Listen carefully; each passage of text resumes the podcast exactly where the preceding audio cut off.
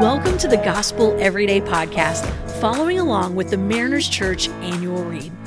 I'm Tiffany Lyons, and I'll be your host for today. This month, Andrew Murray has been leading us through the secret of adoration. And today, he leads us into thinking about intercession and adoration and what those two things have to do with each other. He kicks us off today in Psalm 96 9. It says, Worship the Lord in the splendor of his holiness. And then I love how he starts today's reading. It says, The better we know God, the more wonderful becomes our insight into the power of intercession. You know, I love the connection that he makes between adoration and intercession. In the intro for this month's topic, he actually talks about how if we dwell upon our own needs, our own desires, our own efforts, our own faith, then we shall soon find that there is no real power in our prayers.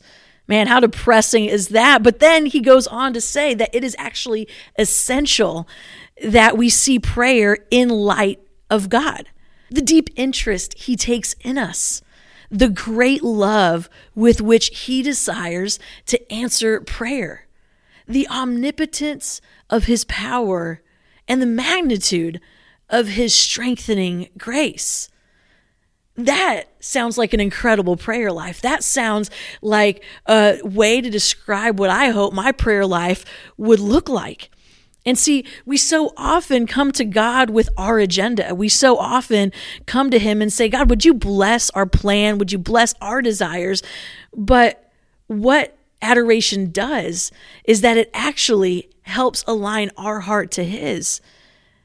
What it does is that we actually come to God first looking at Him. Who is He? What does He care about? We look at his splendor, we look at his holiness. And when we do this, it actually changes the way that we pray and the effectiveness of our prayer. When we do this over and over again, we begin to care about the things that he cares about. We go from simply asking God to bless our plan, and we begin to celebrate his plan. In college, I came across this song that really helped this truth actually like get into my soul and get into how I view prayer. And it was this song by Christy Nockels. And the words go like this it says, Let me be in love with what you love. And as I thought through that, I started to think about how so often I would approach God with this idea of like, what do I love? And God, please bless it. And when I started to approach God instead with God, let me be in love with what you love, then what it does is it actually aligns my heart to his heart. It allows me to start looking at the world the way that he looks at the world. I have to be curious about what God has to think about everything if I'm going to respond the way that God would want me to respond. And it's not easy or automatic. And sometimes I have to realign my heart to His because I can so easily get on what I love and what I want to do.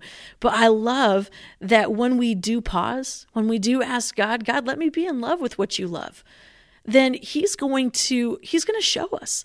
He's going to absolutely transform our hearts. And when our hearts are in line with his then our prayers can be powerful. Let's go back to that first sentence in today's reading. The better we know god the more wonderful becomes our insight into the power of intercession now there have been times that I forget the power of intercession. I forget that I actually can pray on other people's behalf and that it could be powerful and that it's important. And there's really two reasons why I don't do this as often as I should. And the first one is number one, maybe I forget how powerful it really could be. Maybe I think, man, I don't know. I mean, God's going to do what he's going to do. Does it matter if I ask God over and over again? And then the second reason is maybe I just simply get lazy and forget, or I have good intentions, but I just forget about it. And I'm so focused on my world that I forget to pray for other people and what's going on in theirs. And today, we're reminded that it actually is really, really important. It's really, really powerful.